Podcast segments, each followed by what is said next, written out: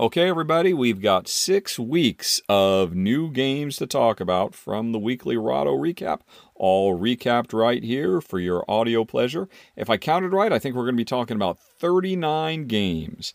And uh, get comfortable. Let's go. This episode is brought to you by Visit Williamsburg. In Williamsburg, Virginia, there's never too much of a good thing. Whether you're a foodie, a golfer, a history buff, a shopaholic, an outdoor enthusiast, or a thrill seeker, you'll find what you came for here and more. So ask yourself, what is it you want? Discover Williamsburg and plan your trip at visitwilliamsburg.com. If you're an athlete, you know the greatest motivator of all is the fear of letting your teammates down.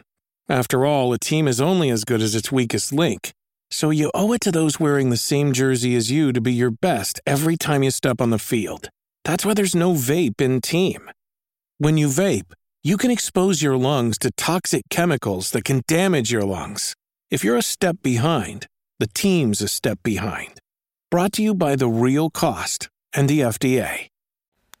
Now, let's talk about new games I found on Board Game Geek. First of all, we've got Chronicles of Light Darkness Falls. And wow, I do not know where this thing came from. It's uh, from a relatively new designer, Pam Walls. She did uh, previously this Blob Party, which I've heard good things about. I recall, I think Grant was raving about it in a Grant's Greatest Games not too long ago. And um, anyway, though, this is not a party game, unlike Blob Party. This is a cooperative game where you get um, four Disney heroines uh, Moana, uh, Violet from The Incredibles, Maid Marian, you know, from the old cartoon from the 60s, 70s, and uh, Belle from Beauty and the Beast, all working together to stop the spread of darkness on a uh, cooperative uh, modular d- game board. So you're going to have a different world to um, adventure in every time. It looks really great, and I'm sure Jen and I are going to be very, very excited for that. Also, um, I didn't know about this when I covered Navoria or Explorers of Navoria, but they've got an expansion in the works, uh, Forgotten Lands, and my only complaint about Navoria I had was, boy, I wish it would just have a little bit more, just a few more things, because it is very gateway, and I'd love to see it dig to the next level. It looks like Forgotten Lands takes it to the next level because it adds, you know, asymmetric starting powers and unique starting equipment, a bunch of new cards, a new worker placement spot, uh, and a whole bunch of different variations of um, variable uh, objectives. I mean, the base game already did a lot with ensuring that you're going to get unique play every time you play because of all the wide variety of uh, randomly selected objectives. But now there's even more of them. Uh, they are, appear on the end of the exploration tracks and all over the place. So I was very, very impressed and very excited for more Navoria, which, by the way, is not guilty of art plagiarism. Uh, see my earlier comments. Okay, uh, next up, this really surprised me. Uh, La Città, a, an older, older title I think from the first decade.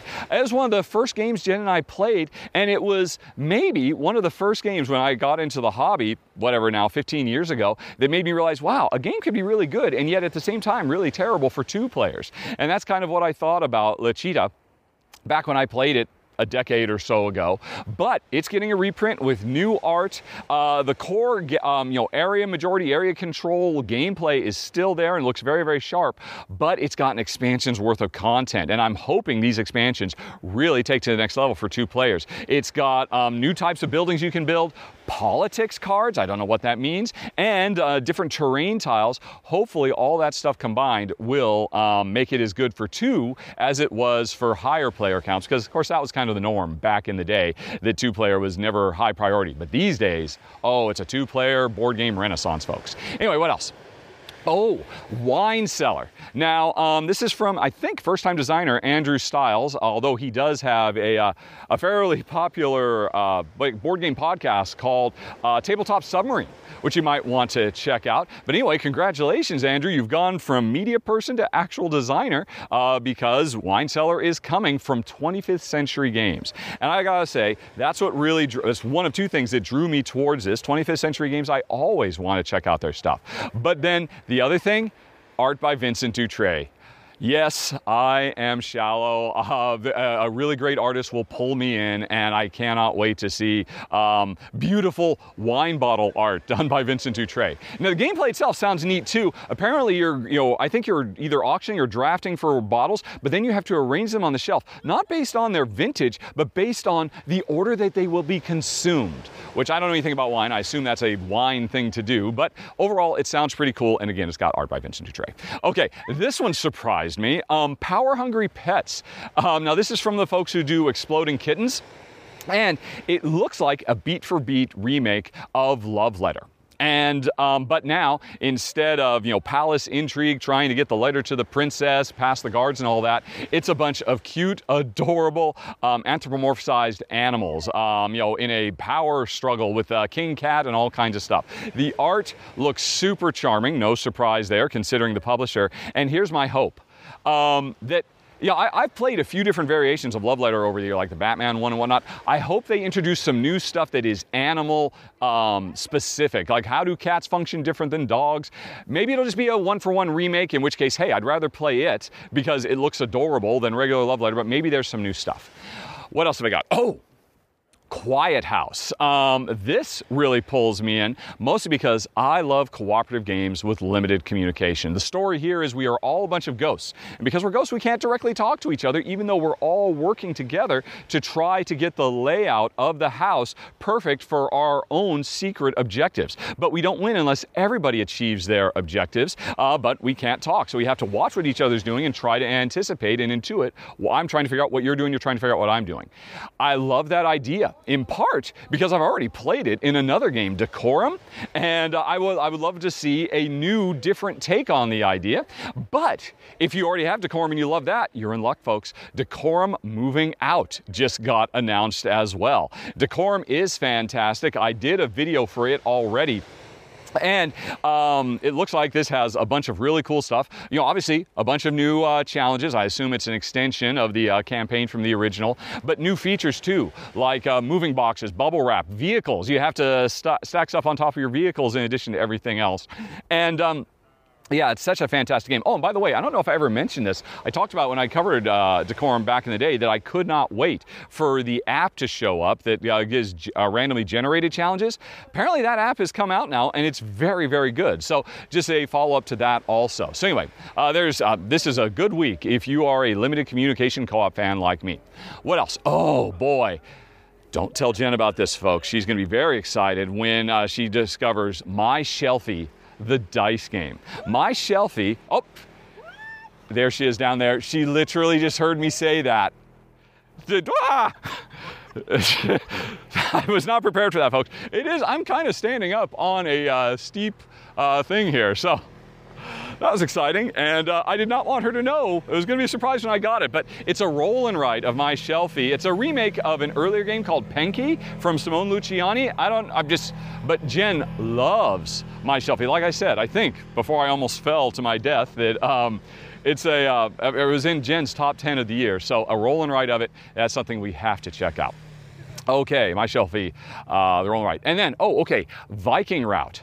Now, this one is very interesting, folks. Um, it has a, a, group of designers that are very, very interesting to me. Um, one of the co-designer, you know, the, the guy who worked with Reiner Knizia on Witchstone, uh, but he's also done a bunch of Dexgate games, uh, Barbarians, um, and Iacon. Uh, you know, there, there's a group of designers on this. I should have written their names down. They've got a bunch of games between them, a bunch of which I've already seen or and been impressed by.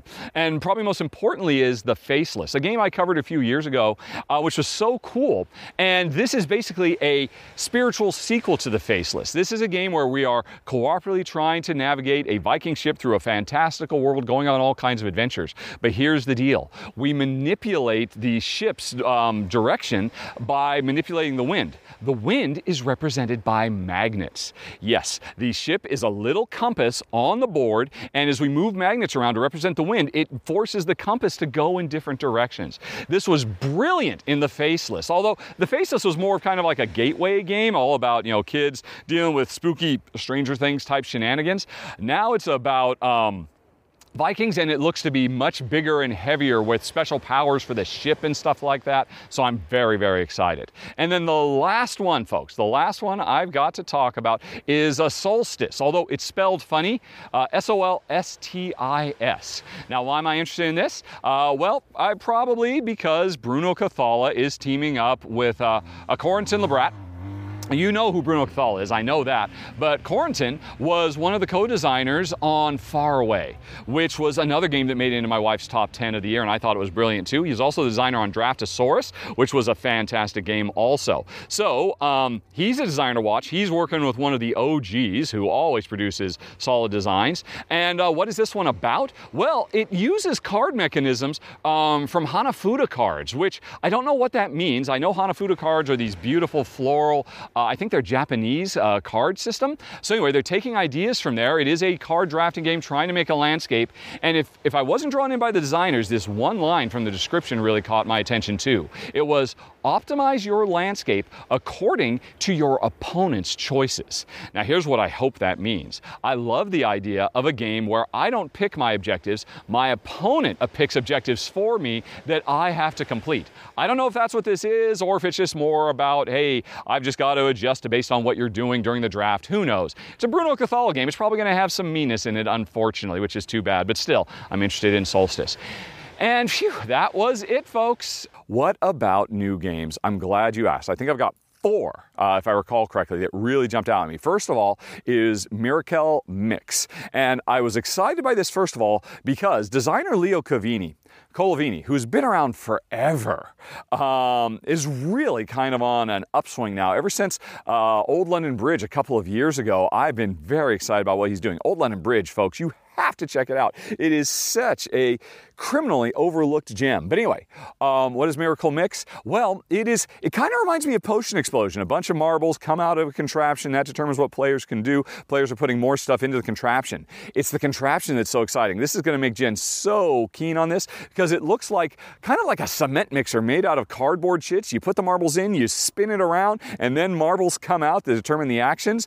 Go look at the pictures of it on Board Game Geek, folks. It looks really freaking cool. And a game that looks really beautiful that you can see pictures of on Board Game Geek is Bower. This is a two player only game where we are bower birds trying to make the perfect nest. And every time you play, there's going to be six objectives that determine what the bower birds want to see on their nests. Here's the trick though I, as one player, know what three of the objectives are. You know the other three objectives. And so, for me to do really well, make the perfect nest, I've got to figure out, based on what you're doing, what those other three objectives are so I can score the most points. I've seen this in other games. I always think it's a very, very cool way to do deduction um, by you know, inferring from your opponent's. Uh, anyway, Great, looks really cool, looks very pretty. Excited to check out Bower. Then, oh man, folks, watch out for Craftsman the Roll and Write. Now, I covered Craftsman many, many years ago from designer Christoph Matsutik, uh, who I've always been a fan of ever since I played Thrash and Roll.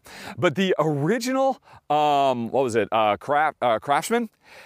Probably one of the heaviest games Jen and I have ever played in our life. It was too much for us. Such a big, huge, crunchy, uh, and epically long worker placement game. It was just a bit too much. But now it's been turned into a roll and write. And now here's the deal, folks. It may very well be the heaviest roll and write of all time. If the original Craftsman is anything to go by, go watch my original run through from, gosh, half a decade ago and watch me totally melt down on camera. But um, I, I'm definitely interested in Craftsman if I could play it in half the time or a quarter of the time. And I love the idea of super heavy, crunchy roll and. So, Craftsman the roll and write, definitely want to check that out. And then one more The Age of Pericles. And now I'm excited for this one because it's from the designer publisher combo behind Ahau, Rulers of the Yucatan. And that one was an odds on favorite for one of my favorites of 2023. I think it came in in my top 20. Brilliant game. And now, uh, Age of Pericles is a deck builder slashed with area control, slashed with politics. I don't know what the politics means. I do know I love deck building. And of course, you know, folks, these days, uh, Uh, deck building plus area control is fairly popular. I mean, there's a little game called Dune everybody tends to love, and I don't care for that. I mean, area control, why would I be interested in that? Well, here's the deal, folks. Um, Age of Pericles is a companion to another game from Ahau and the, and designer as well called uh, Pillars of Heracles. And I can't, there's not much info about uh, Age of Pericles yet, but the Pillars of Heracles, that's Heracles, not Pericles, um, looks like a very, very cool rondel area control game set in ancient Greece. And that one, you can read in the description, it talks about how it has area control, but you can turn on or off the skirmish combat elements of it. So, if that means you could do that for Age of Pericles as well, and it's deck building, and it's again from the amazing team uh, behind Ahau, I am very, very interested. Now, there's no pictures of Age of Pericles on Board Game Geek, but again, go look at Pillars of Heracles. Um, and you can see pictures of that. It looks stunning. Uh, Ahau, Rulers of the Yucatan, was stunning too. So I expect uh, Age of Pericles is also going to be something really, really great. And that is it, folks. Sorry, where was I? All right. Rebuilding Chicago is the sequel to Rebuilding Seattle. Now, Rebuilding Seattle made my top 10 games of 2023. It's also in my top 10 favorite tile laying games of all time. So, a spin off, kind of like how Ticket to Ride had spin offs like Ticket to Ride Europe and whatnot, you know, standalone games that introduce new elements. I am there for it from WizKids. It has new polyomino shapes, it has new events, which is a really big deal, and it promises to make changes to the market system. I'm really interested about that because I thought the market system was great as it was. So I'm very stoked for rebuilding Chicago. But if you haven't had enough of the Windy City, and how appropriate since it's so windy today, again, apologies if there's too much wind noise here, folks. But anyway, there's also Raising Chicago. And now this is interesting. This is the spiritual sequel to a game I covered a couple of years ago called Squaring Circleville, and is part of a potential trilogy from Spielworks uh, talking about these really weird builds that were done in major cities. Uh, this one is about, I never knew about this. Apparently, at one point at the turn of the century, Chicago um, was so overrun with waste that they had to install a sewer system. But because they were below sea level, they couldn't put it underground. So, what did they do? Well, they built the uh, sewage system on ground level and then raised the entire city above their sewer lines. And that was a major feat of engineering prowess. Companies had to come in to do it, and that's what we're doing in this game. It's a tile laying game. I have to admit, I don't quite understand the description on Board Game Geek, so I don't know what the gameplay is like, but Squaring Circleville was quirky in terms of its theme and its gameplay, and this is from the same designer, so I'm expecting more of the same, so I'm excited. Next up, we've got World in Progress. And now, publisher, um, um, um, what's it called? Awaken Realms they're known for big, bombastic, huge games like Etherfields, Lords of Hellas, stuff like that. But occasionally they do smaller, little family level games, and this is one of them from the co designer of a previous game of theirs called Flick of Faith, which I thought was brilliant. This one is about set in the ancient world Again, I have a hard time kind of grokking exactly what the gameplay is. Um, I'm mostly just going based on the uh, art on the back of the box, which you can see on Board Game Geek. But basically, it sounds like there's a group of tiles in the center of the board. We've got our little meeples on them, and we can slide those tiles around, maybe to get those tiles out so we can add them to our own, so our own private things we're building off to the side. I'm not quite sure. Flick of Faith was very, very cool, a flicking game. And one of the things I liked most about it was the constantly changing rules because of the uh, nature of the ancient gods. This game talks about the uh, gods being a part of it too. So will it use that system again? I don't know, but I'm excited to give it a try.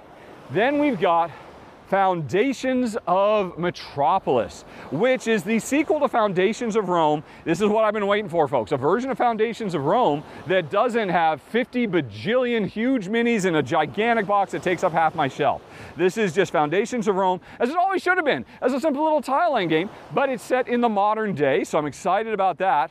And um, you know, uh, Robert Geisinger of Arcane Wonders, he appeared on the R&R show a couple weeks ago and talked about this a little bit, and broke my heart when he said that this is just going to be the base Foundations of Rome set in a new world. It's none of the cool expansion stuffs like the co-op modes. But I hope this is successful because I want all that expansion content for this as well. Foundations of Metropolis, very excited. Then we've got Catacombs, Fortress of Nazimor. And now, sad news, folks. Supposedly, this is the final of the uh, Catacombs third edition series with you know beautiful art by Kwanchai Moriya and all that. Um, and it's a great game. I covered it many years ago. It's a uh, you know a dungeon master versus players dungeon crawl where everybody's flicking discs to, ha- to have their adventurers move around and engage in combat. It's a brilliant game. So uh, the final chapter, I'm interested for that, but I'm also interested because last year, I didn't know this, folks. I totally missed it. But in 2023, there was a small expansion um, for Catacombs that turned it into a cooperative game. Did you know about um, Catacombs, the red box? I did not. And so uh, they have confirmed that the red box expansion works with this new standalone slash expansion for the series. And so, well, I want to see it out, and I definitely want to try it cooperative with Jen instead of competitive. So I'm very excited about that. Okay, we are done, folks, and uh, the the walk is just getting started. Um, but uh, I've got to head back where I just came from and start. Uh, oh, wait! No, no, no, no, no. I apologize, Ryan. We're not done yet. I've got one more game, folks. Um, Red Raven and uh, relatively new designer uh, Dustin Dowdle have a game coming called Isle of Night. So this is going to feature awesome art from Ryan Laukat, a cool sounding design, uh, because apparently this is just a deck of cards. A deck of cards with beautiful Ryan Laukat art, thank you. And uh, apparently from the description, we're grabbing cards to add to our own scoring system, but leaving other ones behind because we draw a certain number of cards, pick one for ourselves, the other one go into a public uh, pool that anybody could grab. I don't know if this is gonna be, um, well, I mean, we've seen other card games like that, uh, it's just a deck of cards, so it's going to be very, very portable. It's going to have awesome art, and from the picture of some of the card powers on Board Game Geek, it looks like it'll have an interesting combination of powers also. So I am very excited about all of that. And now we're done. And now I've got to turn around and head back while Jen continues on with her quest for shells. So, new games. Uh, first of all, of all of them, I'm probably most excited, and I'm surprised I'm most excited about Mayor of Chicago.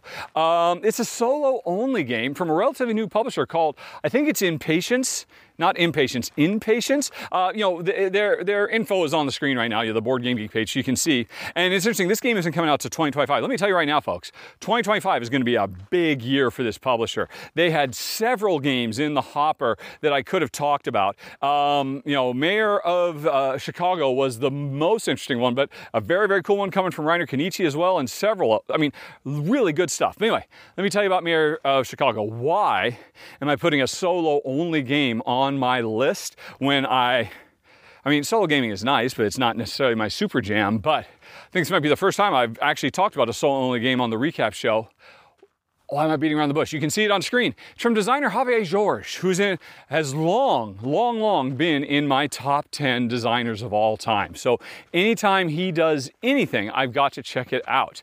And from the description on Board Game Geek, this sounds like a pretty sharp, fast playing little card game um, where every turn, I think it was, you're going to, uh, you know, grab, you know, draw a card and either play it face down so it expands your map of Chicago or face up so it gives you a special power.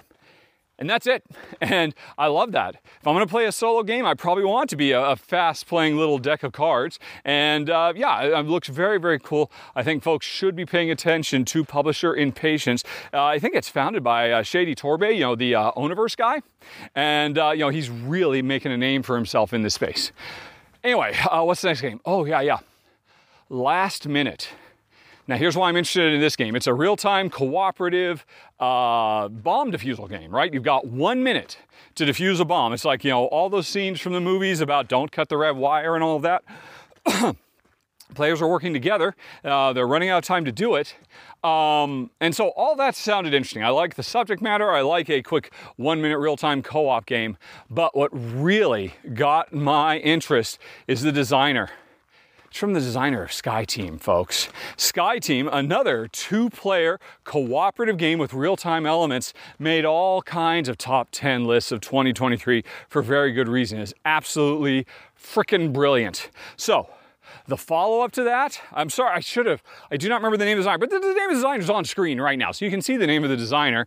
Um, SkyTeam was freaking phenomenal. It was a revelation. And so I am, you know, I'm very excited to see what he follows it up with. It's going to be a tough act to follow, but we got to check it out. What was that called?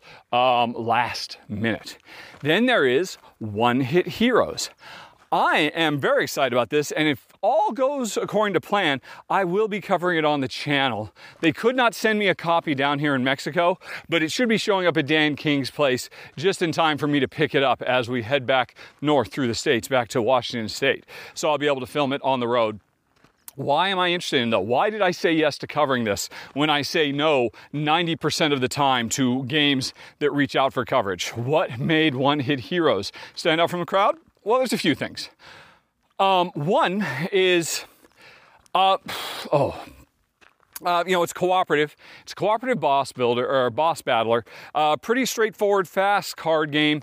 Um, where uh, the important thing is, from a gameplay perspective, what happens is at the beginning of a round, everybody's got their hand of cards, and um, you know that we're using to fight the boss. First thing that happens is the boss draws a card and says what they're going to do at the end of the round. So you know what's coming. There's a ticking timer, and then players all take their turns. I think each of us gets to play up to three cards.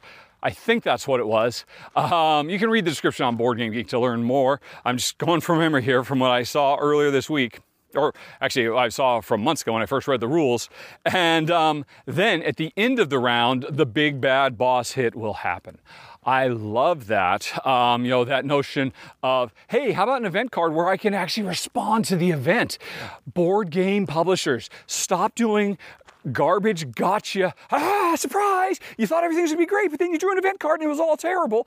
Let us see the event card, give us a chance to respond to the event card, and then hit us with the event card. That's the way to do it. That's what One Hit Heroes does. Now, One Hit Heroes is not the only game that does this, but I'm always excited for when des- developers and designers are smart enough to realize the proper way to do fun in game events. Anyway, that's not the main thing that really drew me in. Um, just wanted to check, make sure my mic was on. My fuzzy, fuzzy mic.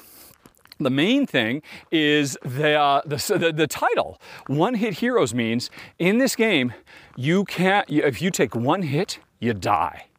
I love that. I love that extra sense of tension and excitement and gravitas uh, that comes from having one hit point effectively. There's no, oh, I took a hit and now I got to heal myself back up and all that kind of stuff. Uh, you know, Folks don't know I was a video game designer for years. Uh, one of my first, my first video game where I was the lead designer was Siphon Filter, and um, I never got a chance to do it. But in Siphon Filter, I always wanted um, to have this idea of, hey, yeah, if you get shot by a bullet, you die you're out. You're, you don't get to get back up. And I had a really elaborate system for it. It was way ahead of its time. The industry wasn't ready for it. Ultimately, Rainbow Six ended up doing it. Good for them. Um, but anyway, I've always loved that idea of getting rid of the artificiality of the hit point. And what Hit Heroes does that. And that makes me very excited, which is why I cannot wait to check it out when I pick it up in Arizona. Dan King, I'm coming. I'm coming, Dan. Alrighty, stay alive. I will find you. Anyway, what's next? Sealed City. So, um, this one I'm really attracted to because of the subject matter. It's very, very intriguing. We are, um, you know, fantasy, adventure, mercenary types in a, a, a small, you know, fantasy city. And what happens is the city gets trapped under a dome, you know, like that. Uh, like that Stephen King book. And um, over 13 sessions, we will play through mission after mission, trapped inside the city with all the inhabitants of the city as things start to go wild.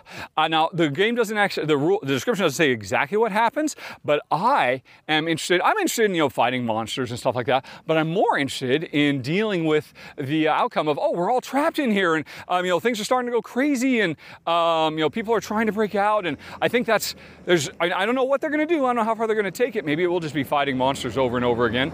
But if they really push the idea, it could be a very exciting and unusual circumstance. So I'm really interested in this, particularly because it's a 13 campaign or mission or session campaign, and you can play over and over again. Every time you play, the uh, the village will apparently evolve in different ways depending on the choices you make. So that's really intriguing.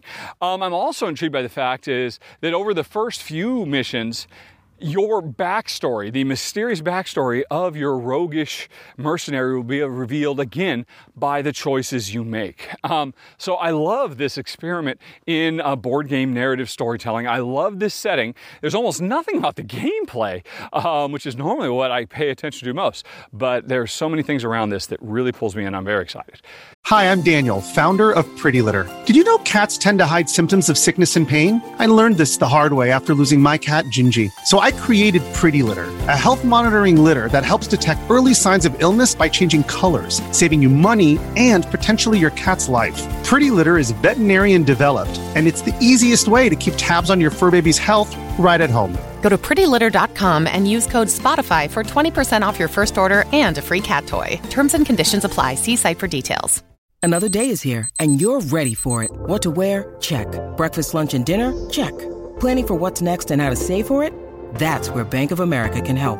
For your financial to dos, Bank of America has experts ready to help get you closer to your goals.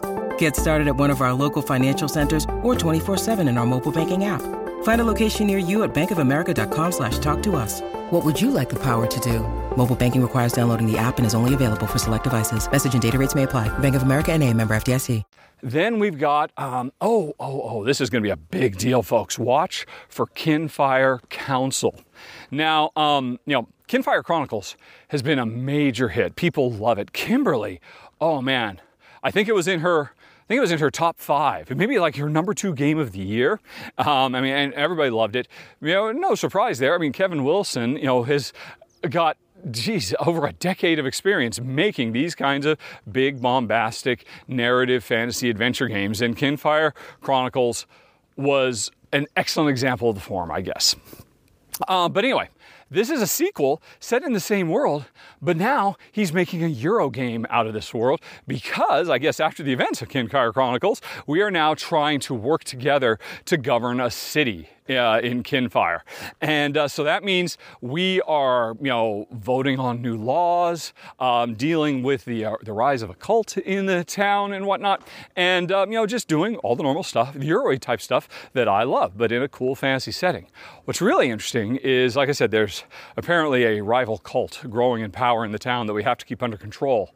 It's possible, though, that uh, left unchecked, the cult will take over the town, in which case all the players lose except for the player who has the fewest victory points at that point. And then it turns out, oh, they were the ones who were the traitor on the council and they pull off a win. I've seen this in other games. Uh, I always think it's very, very cool, and it's a cool way to do traitor mechanisms in a two player game. So, Kinfire Council, uh, sign me up. I want to check it out.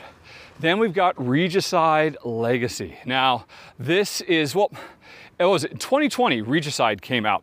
And it was really interesting because it was a, a, cool fantasy game that everybody was raving about everybody was buzzing about. Even though you could the entirety of the game you could play with just a deck of standard 52 cards. Um, you know jacks queens kings aces 1 through 10 uh, in the four suits. Uh, they, they, basically made this really very very smart um, battle for dominance card game. Uh, and then you know they sold it uh, and really, all you were buying were the rules and their cool, customized looking cards. But anybody could play it. Was just anyway. So, but it was getting a ton of buzz back in 2020.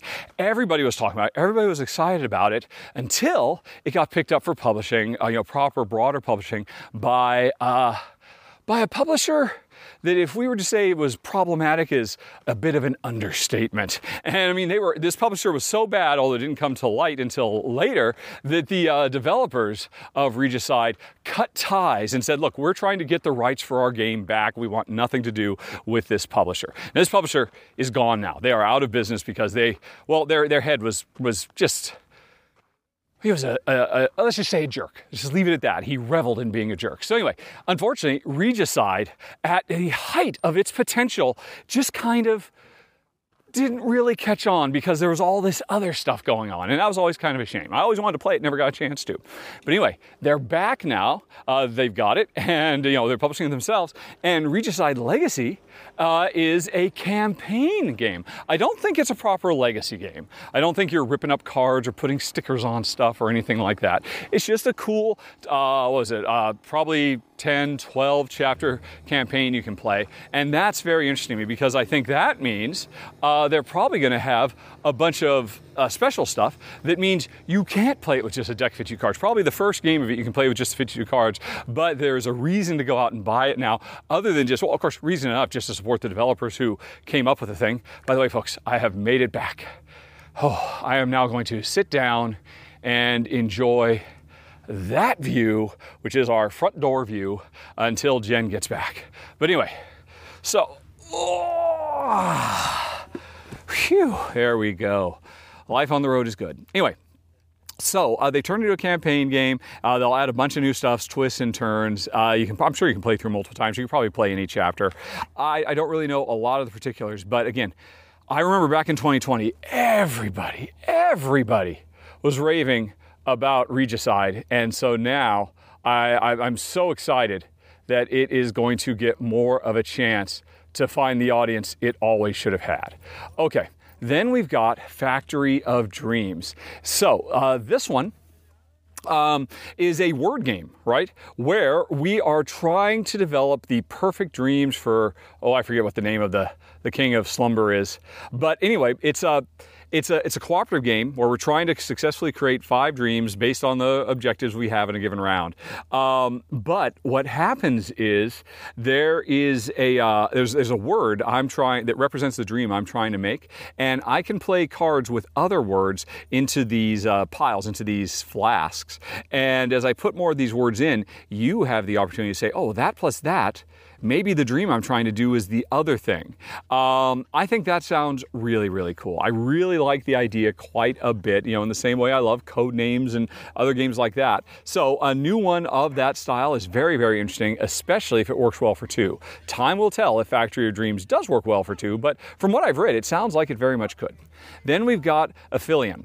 Now, I've got no better way to describe this game, folks, than to say this sounds very much to me like No Man's Sky, the board game. I, don't know how what else could it possibly be. Uh, if you don't know No Man's Sky, it's a it's uh, an infamous uh, uh game. Uh, it's huge, broad, all about exploring an infinitely randomly generated universe. Um, you know, setting up outposts, fighting monsters, leveling up, doing all kinds of stuff. It's basically living a life of a space explorer um, with complete limitless um, a universe to explore right? So No Man's Sky got a lot, I mean, it, it had a bad launch, but over time it got much, much better. Anyway, uh, from the description on Board Game Geek, sounds like, oh, it's that in board game form. And so I really love that idea. I mean, there can be combat, but this is mostly about exploring a vast, untraced galaxy. And it's cooperative as well. And another thing I really like is cooperative with simultaneous turns so it can zip along really quick. So all that stuff sounds to me like it is definitely worth checking out. Okay, uh, next up we've got Ada's Dream. Now in this game, uh, we are helping Ada Lovelace, you know, build the first computer. I'm sure folks know about the story of Ada Lovelace. If not, go to Wikipedia and look it up. It's absolutely fascinating. Um, so I like the subject matter. I, I, I like that publisher Alley Cat Games, who are pretty much always can be counted on to make really, really high quality, fun, smartly designed games. They've got a really great um, uh, uh, sixth sense about what makes for fun play. They always choose wisely. So anytime they do anything, I'm interested. But um, they, they Alley Cat Games says this is going to be the first of their advanced line of games. I don't know what that means, but it sounds like this is going to be pretty heavy, heavier than what they've done. They've done some fairly heavy games in the past, or medium weight games. But that's not what pulls me in, folks. Two words: dice rondel you had me at dice rondel. I love dice drafting, dice worker placement, dice manipulation. I love rondels. I want to see these two things working together. Okay, um, then maybe like Tiletum uh, did last year, or maybe something completely new. Who knows? Uh, you know, uh, what was it? Uh, you know, Ada's Dream. Gotta check it out for that. Then, okay, I think we're at the last one, folks. Man, this has been a long episode. Uh, we have got Chef's Table. So this is a uh, cooperative game where players are working in um, you know high class uh, kitchen, you know, like a, a five-star Michelin whatever restaurant. Uh, you know, like the behind the scenes of what's it, The Bear, which is an excellent TV show, just finished up the second season not too long ago. So maybe that's why I'm interested in the subject matter. Um, so I'm drawn in because I love the idea of working cooperatively in a kitchen. Uh, you know, I mean, we've had a few of those like Kitchen Rush and whatnot, but for the most part, uh, these tend to be competitive games, and that makes no sense to me. We should all be working together to try to have the you know the best for the restaurant. Um, you know, and it's all about you know manipulating dice, uh, which represent the ingredients. You know, the higher quality, the value of the die, the uh, higher quality ingredient. You, we've got re- menus to make for for the head chef and all of that. Um, so that's all cool. What I'm most interested in as part of setup you choose a unique chef to you that gives you uh, a special power, and you choose a unique chef station that gives you special actions. So every time you play, you're combining two unique special the location I'm working at and the player I'm playing to try to do dice manipulation and worker placement to deal with the high pressure world of you know uh, super fine dining. So it all sounds very cool. The description makes it sound pretty heavy, I've got to say, on Board Game Geek. So that's very interesting as well. And uh, yeah, that's it, folks. Done and dusted. Another week recap. How about new games? I've got a few. Um, it was actually kind of a short week. I didn't uh, quite add quite as many to my wish list as normal, but I'm still excited about some of these, starting with um, Grand Central Skyport. Now, this is one of several games I could talk about that ended up uh, making on Board Game Geek from publisher 25th Century Games. Of all of them, this is the most interesting because, well, I'm really interested in the idea of a rondel, whereas I move my pieces around and they land in new spots to give me actions, they cause the other pieces to scatter away, but I'm trying to get all the pieces together to match patterns and stuff like that as I'm moving uh, airships in this, uh, you know, steampunk style world around. So the rondel sounds really cool and really interesting. I love rondels. But I'll be honest, folks, I also love art from Andrew Bosley, and 25th Century Games looks like they're going to have a fun game that is going to be gobsmackingly beautiful on their hands. So definitely watch for that.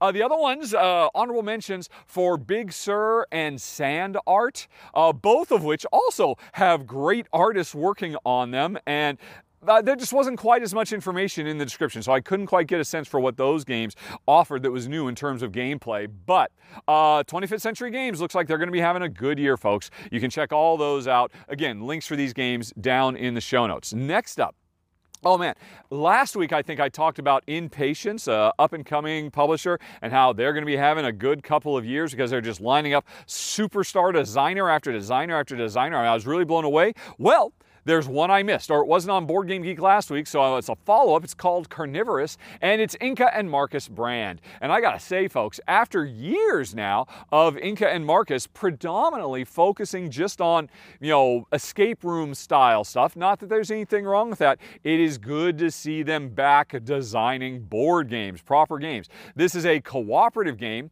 where we are a bunch of gardening robots who are programmed by dice. So players roll the dice, use them to program what the robot gardeners are going to do. And the robots need our help because the, the plants of the lab are growing out of control. Think um, Audrey, too, from Little Shop of Horrors, and they threaten the world. So these uh, gardener robots are trying not to get eaten and trying to stop the spread of the uh, killer monster plants, again, using dice programming from Inka and Markus Brand. So, yeah. I'm interested all over the place in all of that. It looks very, very cool. Uh, next up, we've got, oh, what was it? Uh, harmonies. So, uh, first of all, this game looks gobsmackingly gorgeous. Uh, you can see the, t- uh, title, the title there, but if you go to the uh, the Board Game Geek page, again, link down in the show notes, you can actually see a picture of the game set up. And while uh, it is kind of you know, an abstract tile laying game or piece stacking game, I, am sure Jen is going to love this thing. It is, you know, I mean, there, there's a theme here. We are trying to design the best habitats by stacking groups of these beautiful little wooden chunky pieces on top of each other to make different environments and then populate those environments with uh, little wooden animal pieces. So it, it's mostly abstract. Kind of looking at it, looking at the set up kind of reminds me of mandala stones, which Jen loved to pieces. So I suspect she will love this too. And while I'm really not the biggest abstract guy, there's no denying just how gorgeous this game looks. Again, folks, go check out the uh, picture of it set up on Board Game Geek, and I think you'll add it to your wish list like I did because I've just got to got to got to give it a try. I know Jen's going to love it to pieces. And then the last one, oh, um, Race to Mars which also from the box cover looks uh, very pretty too. But why I'm interested in it is a deck building game all about trying to build a rocket to go to Mars. Um, and so we're filling the deck full of all the rocket upgrades we need to be able to make the trip. We're also focusing on um, filling it up with the team that we're going to send to Mars. And so that's all fine. You know, it's a card drafting game. We see all the cards, we're trying to grab them, build the best deck to launch the mission to Mars. Yeah, that's fine. But what's really interesting to me is the cards that don't get chosen those become the cards that define the trajectory to Mars. So these are multi use cards in the best possible way. I love that idea of, okay, I want these things, but I don't want to get that thing because if I leave that thing behind, it's going to work really well with my rocket and not with yours. I'm hypothesizing how it works, but that's my guess, and it sounds really cool. So that is it, folks. Uh, anyway, I think I've got five games. First of all, of course, I would not be able to do this show without talking about Earth Abundance. We all knew it was coming, folks. It was like the one of the most popular, most highly ranked, maybe the most highly ranked game of last year. Uh, is my number one game of the year. So many channels agreed, and it's getting its first expansion. Not much information so far. Uh, basically, it's going to be crowdfunding apparently um, in late April. Um, it features more interaction between players, kind of paying attention to what your neighbors are doing and stuff like that. Maybe Seven Wondersy, who knows? Again, there's not much information, just the promise of more player interaction and more hand management. Because if you've ever played Earth, you might have been in a situation where you've got maybe upwards of 15, 20 cards in your hand and you don't know what to do with them all. Well, they've got new stuff you can use those cards for. So that's pretty cool. Uh, what have I got next? Oh, Knights of the Round Table. Now, I'm excited for this because it's from designer Johnny Pac you know, uh, Mr. Coloma, uh, Sierra West, uh, Fistful of Meeples. He made such a huge splash a few years ago with his first designs. And since then, he's mostly been um, being a developer, co designer on a lot of other people's games. And so I've been waiting and waiting. Hey, where's the new Johnny Pac game, you know, that he designed? And that's what Knights of the Round Table is going to be. I'm very, very excited for this. Uh, the description on Board Game Geek promises really cool deluxe components, lots of silkscreen meeples and 3D elements elements on the board. It's got a very, very cool theme, Knights around the table and all of that, with lots of modules that unlocks that take the game in different directions every session. My only worry is it does say it's got I split you choose, which I gotta admit is one of our less favorite because it gives Jen so much analysis paralysis. But hey, it's Johnny Pac. I gotta give it a go. Then we've got Mesos. So I'm excited for this one because it's co-designed by Simone Luciani, who has been in my top 10 favorite board game designers forever. And he's teaming up with, a, he's doing this more and more, teaming up with other designers. This one's uh, uh, Yaniv uh, Kahana, who he also teamed up with on Sea Dragons. And uh, Yaniv also did My Best Life, which I thought was a, a cool little uh, flipping right, not rolling right. Anyway, uh, anytime Simone Luciani's name is on the box, I gotta check it out. This one is about uh, Mesolithic tribes, you know, trying to, uh, you know, be successful in the ancient world or, you know, the, the pre, you know, uh, uh, prehistoric times. And uh, yeah, I, I got to check that one out when it becomes available. Uh, let's see, what next? Oh, Sinister Institute. Now, this one I'm going to turn around, by the way, because I got to start heading back home so I can edit this. Uh, Sinister Institute, oh, man, oh, I've left Jen way behind there. Um, Sinister Institute is the latest from Phil Walker Harding. Praise be, which apparently is a thing you're supposed to say thanks to the Brothers Murph. Um, I, Ro was saying it all the time. Why do you always say that? It's, oh, because the Brothers Murph do it. So, okay, I'm going to do it too. Phil Walker Harding, it's his latest sign. You know who he is. Man, one of the most prolific modern designers, and he almost always knocks out of the park. You know, Sushi Go, Barenpark. I mean, it's too long a list. But anyway, this is a cooperative game, not something you see um, from P-Dub very often. And um, it's kind of a you know, wizarding school. Think very Hogwartsy type stuff, but um, not actual Harry Potter, just sort of inspired by. But yeah, a Phil Walker Harding um, fantasy adventure game that's cooperative. Yeah, I'll check that out. Okay, then Oh, this is my last one Wandering Galaxy. Now, designer Jerry Hawthorne, ever since he you know, exploded on the scene with Mice and Mystics a million years ago. He has produced amazing co-op after co-op. He's always pushing new and cool and interesting game uh, design ideas. I've always been a big fan, even when his designs don't quite work for me in general. I'm always glad I played them, so I always want to check them out. And this is the first time he's gone to space. Normally he does anthropomorphized, cute fantasy animals. There was, you know, that was kind of his where he got his start with Mice and Mystics. But this one uh, looks like all cute anthropomorphized animals and humans and aliens in space in a spaceship, jumping from planet to planet, going on all kinds of cool, fun narrative missions. Uh, you know, hey Jerry, I'm always interested to see what you've got up your sleeve next. And so uh, the box cover looks really, really cool. Can't wait to see more. Uh, yes, Honey Pie. Jen has found some pretty rocks, folks, and uh, we'll take a look at those as uh, we also get ready to go. There you go. That's a better idea because right there is the playlist. Um, and sparkles. Look at that. look at it sparkle, folks. And look- and you got one more rock before we go.